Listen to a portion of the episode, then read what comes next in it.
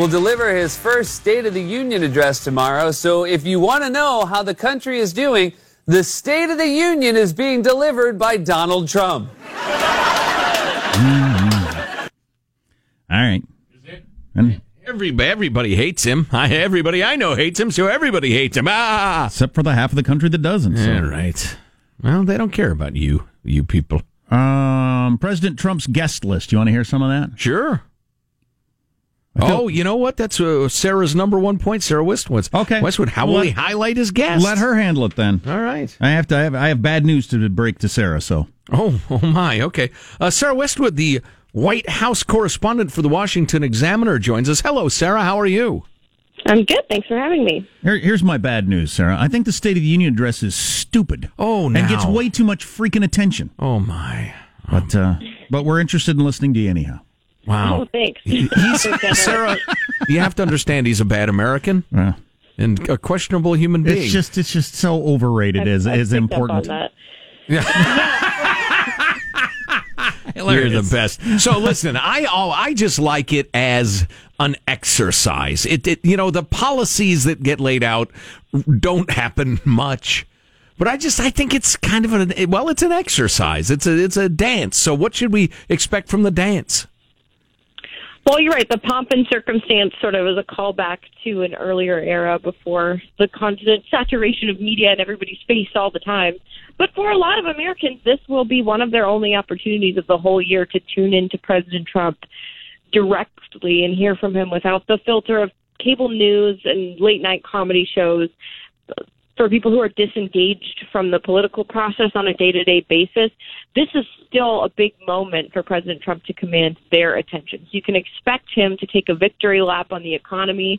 Uh, for the portions of his audience who aren't hearing every day him talk about the tax cuts and stock market rally and wage growth, you can also expect him to talk a little bit about the plans he has for his legislative agenda this year, namely infrastructure and immigration. He'll sort of paint a rosy picture of how capable Congress might actually be of passing either of those things, as we both know it's it's probably not very capable of getting to it in an election year. I see one. really lay out a roadmap for 2018. I see one of his guests is an Ohio welder. Great idea. Who will benefit from his tax overhaul plan? So he gets to make make the point. And man, he can he can list a whole bunch of companies. And I hope whoever's writing his speech does that are uh, you know raising wages or throwing out bonuses or whatever because of the uh, the tax plan. I hope he highlights that. You know, and Sarah, just real quickly, it occurs to me, I'm not sure how many people generally watch the State of the Union address. Can somebody find that number for us? Um, because uh, it's uh, funny, Trump is the opposite of Barack Obama in that Obama's policies polled terribly, but personally he was very popular because he was a really charming guy. Um, and, and Trump is uh, his approval ratings are very, very low given the high ratings for many of his policies. Consumer confidence. Well, right, and the economy in general. It's uh, the economy stupid and medium stupid and smart people. Um, so I, I think you're right. I think you highlighted a really good point. It will be uh, an opportunity for him to say, "Hey, look, in effect, maybe you don't love me, but things are going really well." Exactly. This is the time to put the focus on the policies and not on his personality because even though he'll be the messenger, it won't be classic Trump. We won't be having President Trump make side comments about NFL protests. We or think. calling anyone in the gallery. We Well, think he's not going to do that. He's he's always You got know, the uh, ability to. confidence. You're right. Yeah, he's always got the ability to go off script and step on his own tie, if you will. I see crying Chuck Schumer out there. Crying Chuck, how you doing? You crying? Anyway, back to the script. it could happen. It could happen. It could. But if we are using his address to a joint session of Congress from last year as any kind of indication of how this speech will go, it'll likely be a button down, disciplined speech where President Trump has the opportunity to keep the spotlight on his message rather than his style of delivery. I think the White House has probably counseled him very strongly against going off script, knowing that if he does make some kind of quip um, of any kind, that'll be the soundbite that the news outlets and networks run with the next day and Oh, don't yeah. completely overshadow Oh God! his message. If I'm anti-Trump, I bait him somehow. You shout out a "you lie" or something like that to Trump, he doesn't just Oh. keep soldiering on. Wow, you He's are gonna come terrible at you. American. We we can't uh, we can't have that. Well, It's it's it's it's, it's i would be against that. I'm just Right. saying, if I was anti-Trump, that's what I'd do. I'd bait him into saying something. bomb chucker. Sarah Westwood, the White House. Uh, I'm sorry, Sarah. Sarah Westwood, the White House uh, correspondent for the Washington Examiner, is online. Go ahead. What were you saying? I'm just saying it's not it's it's not hard to imagine a Democrat heckling him in the middle of his speech. Back back in the day when there was a modicum of decorum to these things, we did have Congressman Joe Wilson shout "You lie" at President Obama. So you can imagine in this day and age, it wouldn't be hard to envision Democrats um, trying to heckle him in some way to do exactly what you said, bait him into some kind of response that can overshadow his message. By the way, Modicum of Decorum is my very inoffensive third album. It's coming out next week in time for the Grammys next year. you know, it's very mellow. Yeah, exactly. It's uh, well, it's decorous. So, uh, listen, Sarah, you, you you make such a good point, though, that back in the you lie. I mean, that was so out of bounds. That was so beyond the pale. Now it's like maybe right over there next to the pale. I mean, it's it would not be that crazy. Nancy Pelosi has been saying some insane things lately. I wonder. about America, make America white again, and all that stuff. Yeah. Hey, what do we know about the writing of the speech? Uh, who's writing it? How much of a, a hand does Trump have in that? Any? Well, the White House it obviously says the process starts and ends with President Trump, but they do um, emphasize that it's been a group effort. Stephen Miller likely had a very large role in crafting the speech. But there, President Trump has a multi-member speechwriting team, and presumably of everyone who's senior in the White House. I House. hired the best writers: Input. James Patterson, John Grisham, all writing my speech. Yeah, right. Right. Well, you know, Stephen Miller has had uh, been increasingly visible lately with the immigration fights. So the White House wasn't keen on confirming how large a role he had in writing this speech, but presumably, like all other major speeches for President Trump, it was a big role. Do you ever come on this show and then get off the phone and think, how are these guys on in so many markets? No, maybe I will today. So. You know, Stephen Miller, when I was young, I was so grateful that I held on to my hair. I, eh, Sarah, we've never met, but I have a thick shock of hair. It's like the pelt of a bear, um, in spite of my uh, middle age. Uh, Stephen Miller's that got the premature bald thing. I think it gives him gravitas. oh, absolutely. If he had a full head of hair as a 30 year old, he'd, he'd look way too young. yeah, I think that's part of his, his success. Sarah That's some Westwood, good analysis right there. Thank you. Of the Washington Examiner is on the line. Oh, there's more where that came from. I think the fact that he so he's got um, the parents of a couple of Long Island teenagers who were killed by MS-13 gang members. Ooh, he yeah. can come pretty hard on his immigration stuff. There is that what we're expecting? Right. There, there, everyone in the box will probably get some kind of shout out. Remember in his address to a joint session of Congress last year, probably the most moving moment came when he referred to the war widow who was sitting in the first lady's box. She had just lost her husband in a raid in Yemen. Yeah, that it was was, a really powerful moment. And so that's probably the kind of moments the White House is trying to create in this speech. That's the whole argument in favor of his immigration reform plan. Democrats would say it's white supremacy or bigotry or whatever that's driving their desire to limit legal immigration, but and as well as crack down on illegal immigration. But the White House's argument has always been that it endangers Americans to have lax immigration laws. So you'll likely see him articulate that tonight. And I and I do not think it would be difficult at all to craft a few really, really persuasive sentences that make it clear the good people are fine. We'll work with them. The bad people, we've got to get them out. And please don't cry racism when we try to get rid of MS-13. I believe that message could be delivered pretty effectively. And Sarah, to follow up on a uh, question I posed to the staff earlier, it could be delivered effectively to tens of millions of people. Now, the last several years of the Obama administration, the numbers of viewers was in the low 30 millions, 31 to 33 million. Does that last count year, everything though? I wonder because there's a lot of ways to watch the State of Union address. Do you want to hear about Sean's methodology? I'm not sure we have the No, time, but we can no, follow up on wonder. that. Uh, but 30, low 30 millions. Last year was 47 million. Now it's going to be lower this year, Sure. because the uh, the novelty of Trump has worn off somewhat. But it, it is an excellent opportunity to communicate with a hell of a lot of people. And keep in mind, this is not like you know the Grammys or the Super Bowl. These people, I, I would imagine, Not are as much over- singing or football. yes, that's what I was driving at. No, that uh, these people are much much more likely to be likely voters among those millions of oh, people. that's true. Yeah. All right. Uh, Sarah Westwood. Sarah, we know you have a long day ahead of you. We sure appreciate the time you uh, you gave us. It's great to talk. Thanks. Thank you. We'll talk soon. Yeah, I, I wonder uh, how many people actually watch it because it's on every channel. Uh, and then the number of people that take it in through some sort of online thing that might not get counted, it'd be it'd be a chunk of people. And then ta see chunks of it later in the in the echo chamber. Yeah. Yeah. Well, I suspect that, you know, the Trump effect remains in effect and uh, the cable news is whipping up everything about politics so much. I'll bet it's I'll bet 40 it's close to 40 million. 47 million last year. That's a Yeah. big audience. Yeah, it's tremendous. And he did such a good job. And then he had the uh, the tweet about Obama tapping his phone on the the Saturday afterwards, and then that was the end of the State of Union address talks. Right, right. We shall see. It'll be interesting. I'm I'm telling you, I I'm against this. I want decorum. I don't want to completely break down. Although it seems to work in Parliament. Um, Does it? but if I'm a Fading empire. Hashtag fading empire. if I'm Democrat, I, Hashtag tally ho. I choose some House member in a safe seat and say, scream something ding the immigration stuff and Yeah. bait him because there's no way he could let it lay. Oh, boy. lie, lie down, Let, leave it alone. you lie, you lay. you lay. and why I believe women getting the vote is to blame for all the attention of the State of the Union address. Oh, really? It's way blown out of proportion. It's an interesting angle. I do have the TV shows that we have in common and don't have in common among conservatives and liberals, which is kind of funny. yeah, super. Great. Stay tuned to the Armstrong and Getty Show. Armstrong and Getty. The voice of the West.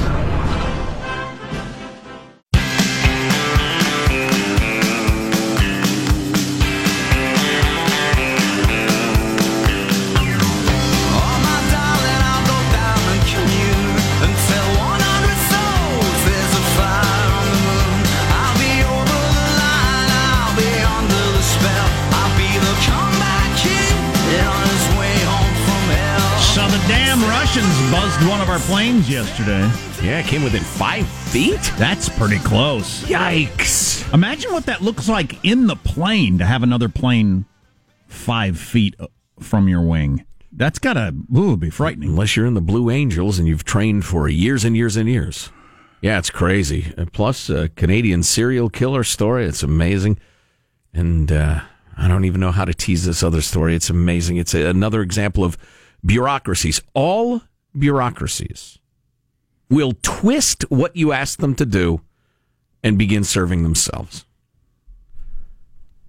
Seriously. Trust a guy in a windowless van offering you candy before you trust a bureaucracy. Wow, You heard me. that's a strong statement. So here's my nutty theory, and this is this is with all due love to womankind. I do not want a world that's all conservative or all liberal or all one. I think we all balance each other. I think it's it's fabulous, the, like the flavors of a yummy stew. I don't want like I, I- men and women together the way we see the world, the differences, the similarities. It's beautiful. It's God's plan. I like it. It's super. But there are some aspects of things that are too guy-y and they really need a woman's touch. Meanwhile, you women's, I'm asking you to take a step back on certain things. You've heard my screed many times about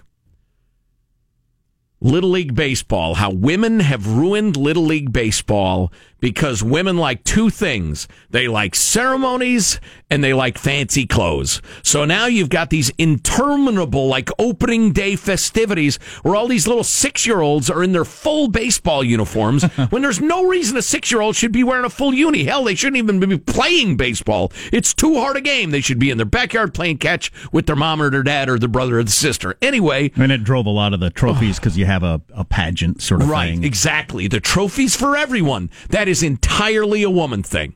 Entirely a woman thing. Weddings for hundreds of thousands of years.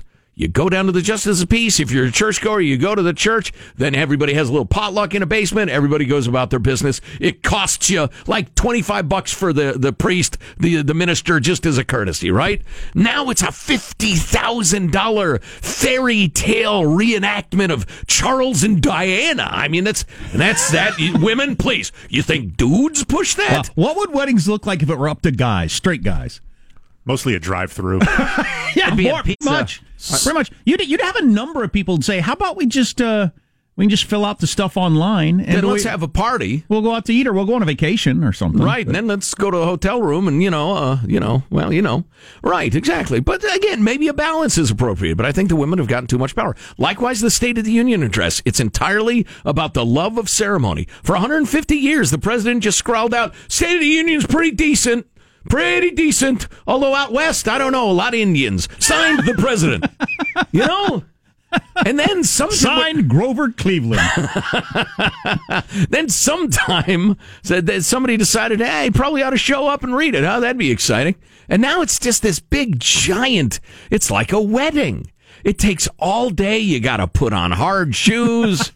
You're gonna miss a football game and or you know your chance to mow the yard. And I don't know. Let's go back to the bare minimum. Huh? Absolutely. Where do I sign? Yeah, yeah, I know. So uh, coming up, uh, bureaucracies and the way they pervert everything. Unless you want it now. What what else did we say we were going to do here? I don't know. I don't know either. Steph Curry, the best shooter in the history of the NBA statistically, is having his best season ever. No, no, How about that? Statistically, yeah. that's crazy. Yeah. That's all I got on that, but I thought it was interesting. Well, yeah, it's amazing. The best get bester, I guess. So, uh, how much time do we have? I, I don't want to give this short shrift. I want to give a good long shrift.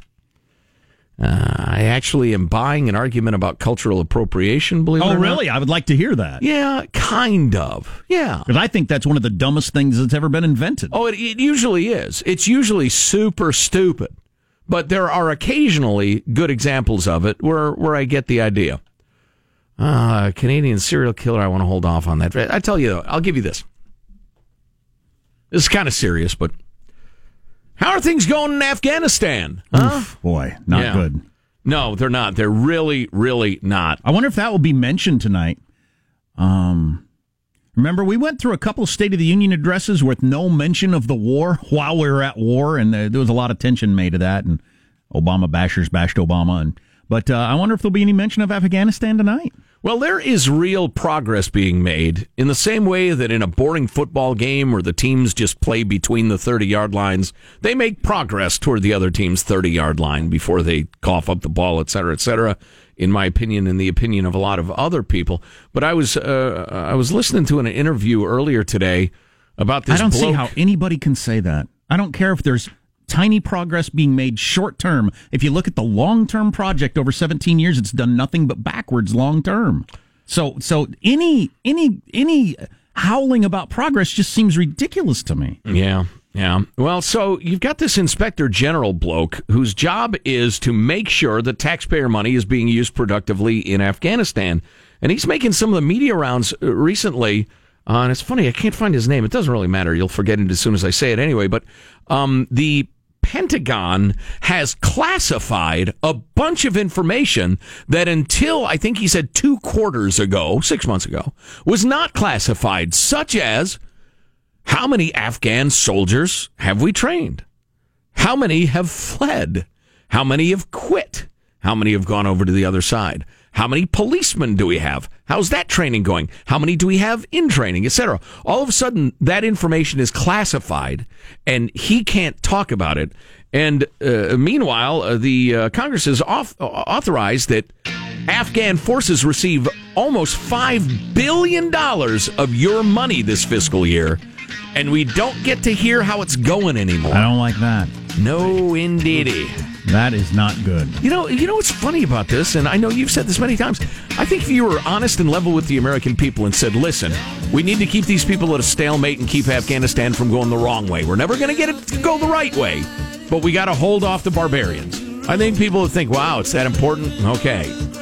You know, or if you said, "Yeah, these these yuck yucks, we can't train them for squat, which is why we got to keep our own people there, but we can't let it fall to the Taliban." People would buy that. I don't get the dishonesty. What's coming up in your news, Marshall? We got the Dems planning protests at tonight's State of the Union, and the director of the CIA echoing security warnings sounded by one Joe Getty for years now. Finally. Coming up minutes from now, Armstrong and Getty. My words have been heated. You're listening to the Armstrong and Getty Show.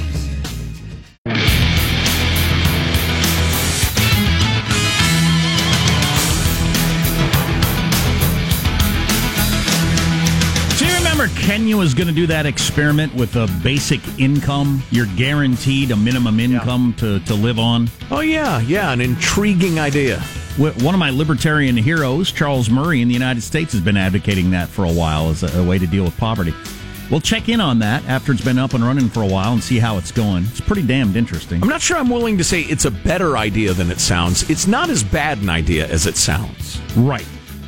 Yeah, not as obviously bad an idea as it sounds. Right, right. It eliminates a lot of sins even as it you know, commits one.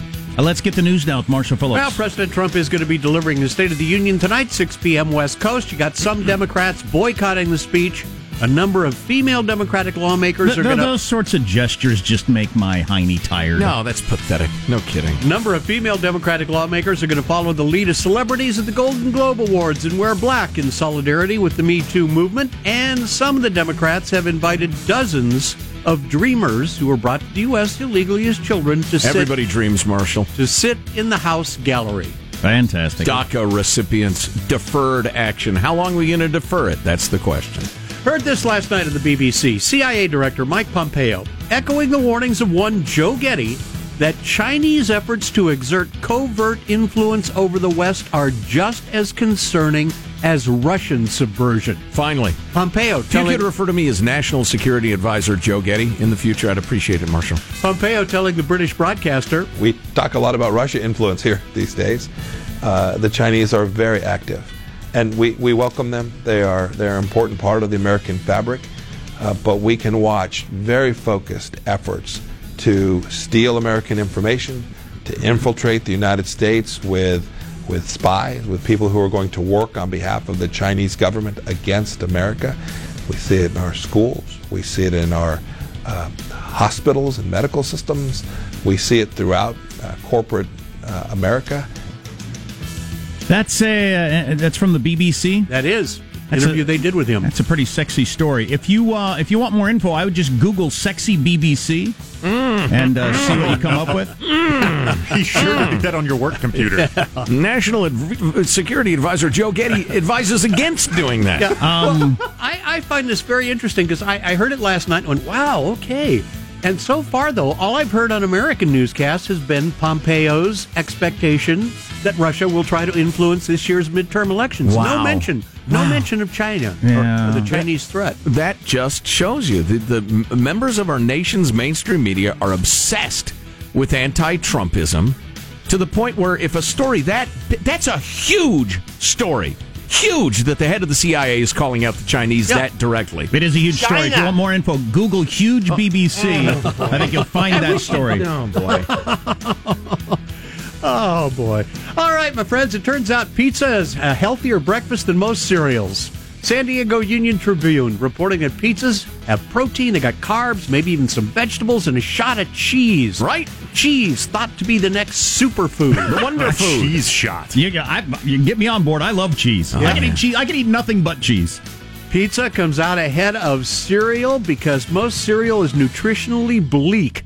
Rarely any protein, rarely any healthy fats, a lot of sugar in many brands. Diet- Nutritionally bleak. Yeah. Dietitians point out your average slice of pizza has eh, about as many calories as a bowl of cereal with whole milk, so you don't have to worry about that.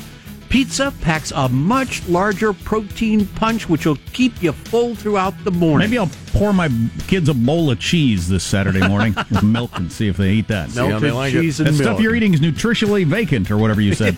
Um, God, my wife made a frozen pizza last night. She got at the grocery store. It was just awful. You, would, Really? you wouldn't think you could make a frozen pizza that bad. Wow. I don't know what brand it was, but just oh my god, Cardboardy, it reminded me of third grade cafeteria. Oh, mock pizza. God, you made half the audience wretch. I said, "What did you pay for this? Let's let's go ahead and uh, pay you know at least two more dollars." I'm a man of means, honey. And one, Sell one of those goats. Buy a different, a dis- decent pizza. one last note Tom Hanks is saying, Won't you be my neighbor in his newest role. The 61 year old actor is going to be stepping into Mr. Rogers' shoes in his upcoming biopic called You Are My Friend.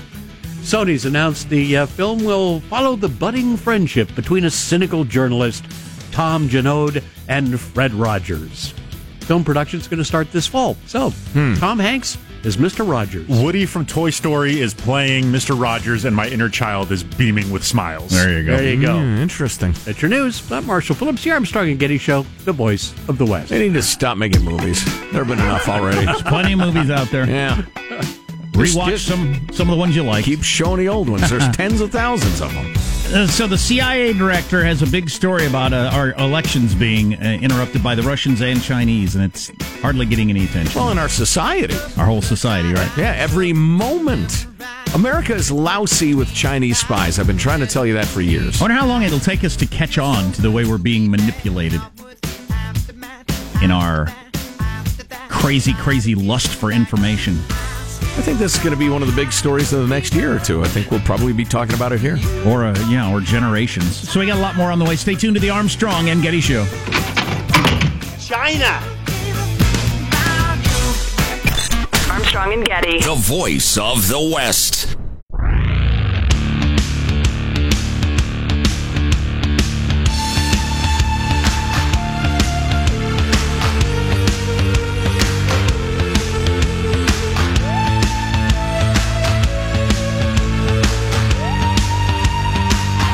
The Armstrong and Getty Show.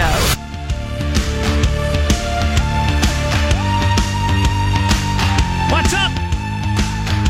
I still have this list of TV shows that conservatives and liberals watch separately and together. It's kind of interesting. Yeah, well, uh, you can unleash that if you want. We've uh, coming up. Never ever trust a bureaucracy. What was that? Bureaucracy. Plus the fabulous Matt Zapotosky of the Washington Post coming up to talk about the top secret memo that the Republicans want to release. The Democrats are aghast. What does it say? What does it say about the FBI, national security, etc.? We'll talk to Matt about that. I'll just give you an overview here, which is kind of interesting.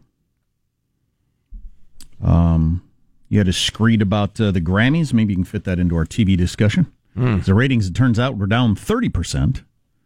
Uh, a lot of people guessing as to why. A couple of different articles do say it's possible the political nature of award shows has turned some people off. You Do think? you think? Yeah. Um, I'll just give you an overview rather than go through the shows uh, specifically um, because it's a long list and I hadn't heard of most of them. But conservatives tend to favor TV shows with traditional notions of heroism and bravery, which revolve around the military or rescue workers. Mm. Liberals enjoy more diverse casts and seem to center around modern life and urban settings. Well, that makes sense. I guess it does. It's not surprising. Liberals like shows like Blackish, which I've seen before and did like. Conservatives like shows like Lethal Weapon, which I guess is a like cop drama sort of thingy. It's a remake of the movie by the same name. But yeah, cop cop drama. Slight comedy in there too. But what TV shows do both liberals and conservatives watch for whatever reason? diverse uh, gangs of firefighters uh, saving uh, diverse gangs of victims. I In, guess. in urban settings. exactly. Um, in in war zones, urban war zones. Liberals and conservatives like Star Trek Discovery for some reason. Both watch that. Which one's that? Uh, There are too many Star Treks. Liberals newest and one. liberals and conservatives watch The Orville, which has got Seth MacFarlane in it. Oh, really? That's his Star Trek parody. So those are very similar. How is Uh, that? show? is it a parody? Uh, kind of. kind of? I just think he's always wanted to be on Star Trek. Yes. So he made his own. And he's got the power to pull it off. I I enjoyed it. I watched a couple episodes, found it thoroughly enjoyable, then stopped watching. Just you know. Here's your number one show that both liberals and conservatives can watch. See if you got you got you got friends of the opposite political stripe, you can talk to them about Dancing with the Stars. Oh, that's fabulous. Everyone loves dancing. Who doesn't like D-list celebrities dancing around and then we judge them? So there you go. And they have five seasons per year. Having their 40th season come up. Beginning to think Chachi has never even cha-cha'd before. And Caitlyn Jenner is expected to be in the next season of Dancing with the Stars. Oh, That so is that'll be exciting. It, it is. Right. Oh, God. So, uh, has Dennis Rodman danced with the stars yet? Ah, yeah. He's way, so. overdue, isn't Yeah, he? I think he did that years ago. Uh, somebody texted this. What would happen if Trump had ICE agents at the State of the Union speech arrest the DACA people that the uh, Democrats brought in? Now, that would be a firestorm of controversy. That's provocative. I would like everybody to look toward the back of the building as ICE agents are coming in to arrest the people just introduced by Cry and Chuck Schumer. Cry and Chuck, C R Y N apostrophe. I that'd be I Y N. He is like like a little baby. That's right. Look at him. Weeping baby. Uh, all right. Never trust a bureaucracy coming up. Oh, my, my Grammy screed. I will just tell you this. And I say this as a, a musicologist, an amateur uh, student of music since uh, childhood, a, a songwriter, a, a uh, an alleged recording artist, and, and perhaps producer occasionally. You can play of. the trombone I can, like like magic, like it. Uh, like a ringing a bell. the velvety sounds of Joe Getty. velvety. was my, I uh, don't know if I can call him velvety. It's my recently released trombone album. Here, here's the single. Slow down. So fast. There we go. Right. Yes. Velvety. Sounds better when it's not the isolated track when, when everything's involved. Well, right, exactly. It's unfair. I couldn't hear the uh, monitors. Anyway, I I will tell you this. As you look at the pop music of uh, 10, 20, 30 years ago, there are a lot of common threads. Um, especially if you narrowed it down to the stuff that was on the Grammys, because the the real out there, the really heavy rock, whatever, it never made it onto the Grammys. Punk music was never heard on the Grammys. It was all fairly uh, narrowly defined. Everything. I mean, like uh, when I was growing up, you'd hear uh, the Jackson Five on the radio. You'd hear Marvin Gaye. Um, and you'd hear, uh, you know, uh, Blood, Sweat, and Tears, and you'd hear like Zeppelin, you'd hear Stairway to Heaven, stuff like that. But it's all fairly, it's, you can understand the common threads there. New York Times wrote a big uh, self-righteous uh, article yesterday. I sent it to Jack actually about how Pretty interesting. Yeah, about how the Grammys are racist and old and stuck in the past, and they highlighted uh, one song in particular, a giant, giant hit single by that. What's her name? Marty B. Is that her, her name? The one gal? Cardi B. Cardi B. Yeah. Oh, and I thought, wow, that's an interesting point. I don't know that song, and so I listened to it, and it, it, uh, it was it was beyond terrible. It was completely unlistenable from my musical point of view, my lyrical point of view. It was just idiotic, just terrible on every level.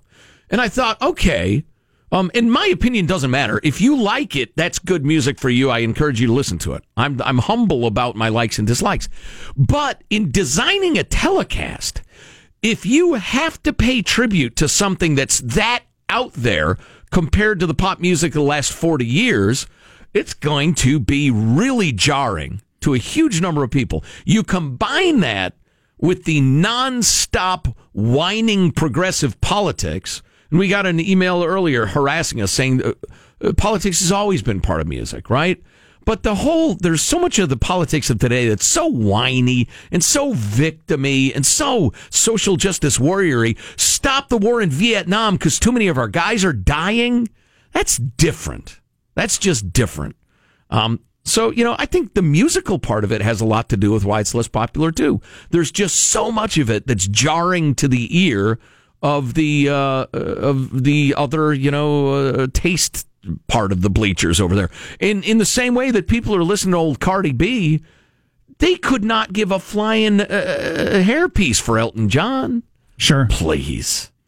Yeah, I, maybe that re- uh, uh, formula worked in the past, but trotting out some of the older acts for the older crowd, as it pointed out in the New York Times article, why was U2 weaved in and out of the show for three hours? Right. Why? Right. Who's that for? That's for people that are like 45 and older because they know who U2 is, but they're not relevant right now. No. There's no reason to have them on the Grammys at all. In fact, and, and I say this pains me to say this because I've loved U2 since I was a teenager and was covering their songs in punk bands. Uh, they are more punchline than musical act at this point. Oh, sure. They surpassed that, like, you know, the Mendoza line like two, three years ago. But if you're going to throw out U2 and Sting and Elton John just to try to keep your 50 plus audience around with the other stuff and vice versa, how, how are you going to get anybody to watch that? yeah. It just seems like you're making everybody unhappy. right. Yeah. So, And then, you, and like you said, then you add in the politics. Well, yeah, yeah, yeah. You ain't got much going on there. Yeah, the the uh, the thirty percent decline in the ratings wasn't a glitch. It wasn't a down year. That was the death rattle. Gather the family around the Grammys telecast. Wow. because it's not going to be with us much more. That was graphic. Well, Um, they have a confirmed case of dog flu in Northern California, which I guess is a big deal. Dog flu? dog flu. Is uh, is that a different flu, or is the, the human flu now being transferred to dogs? That can't happen. It's not jumping species, is it? No, when that happens, it's really scary. Which I think. reminds me, speaking Yes. of species, interspecies epidemiology is kind of Jack's passion. Go on. we finally got um, an email from our breeder that our fancy rats have been born. Both of the kids are getting fancy rats. Because you didn't have enough species running around your house. Didn't have enough animals. There was a. Uh, I believe you may have mocked me when Caitlin, as a child, had I did. fancy rats. I absolutely did. Well, yes, you did. Uh, And yeah. I- the, the wound is still fresh. I've learned something about it since. Speaking of species, Mm-hmm. I didn't know this at all because I've always thought it was weird when people say they have rats. Rats are vermin. Rats are disgusting. Rats Right. are rats have been one of the, the, the deadliest things that have ever happened to human beings. Well, a, a, a pet rat and the kind of rat I'm talking about, um, your disgusting rats, are as different as dogs and wolves Hmm. in terms of uh, you know being a species or whatever. I didn't know Is that, what at the all. person selling the rat told you. and and when I saw them, they they do look completely different. They're just Oh, yeah, a different there are all thing. sorts of kinds of them. They're they're personable. the stuff they're can learn. Yeah. The stuff that they can learn is absolutely amazing. But anyway, so we made this wager with our older uh, oldest, who is uh, struggling with some with some grade stuff. That if he got his grades up to a certain level in a couple of different subjects, he could get a rat because he'd been mm. wanting a rat. So. Yeah. he got his grades up. He's doing very well now, and so they're both getting a rat. Wow. You know, for hundreds of years, that was a threat. I'm going to put a rat in your room until you can learn to do math. I'm going to put a rat next to you. Uh, yeah, that's fantastic. But they though. picked out their fancy rats, and they're trying to come up with names. And so, yes, we'll be we, we rat people. We do have a couple of cats that are indoors now and then. I'm not sure how that's going to play out. Hmm, do the math. Yeah. Uh, both Kate's rats died of rat pneumonia. Oh, really? How do you avoid that? I don't know exactly. Maybe, well, do what I didn't do. Read up on it before they have it. Yeah. So this uh, They're prone to respiratory problems. this fancy rat person, and uh, it has uh, papers we have to fill out because they're registered freaking rats. Registered rats. Hashtag dying empire. And she had a website so we could go on the website and see the little rats in their cages and look at them and stuff like that. But what kind yeah. of fancy rats are there? Because there are all sorts of them. I don't know. Harry. Nobody wanted a, a hairless one. We decided no hairless rats in the house. I can't even look at one of those. They're disturbing. They are disturbing. These are extra hairy. But uh, yeah, registered papers for the damned fancy rat. Old Fancy Jack. We're going to change your nickname. Matt Zapotosky of the Washington Post about the big uh, national security memo. Should it come out? What's in it? I think it's coming out. You're listening to the Armstrong and Getty Show.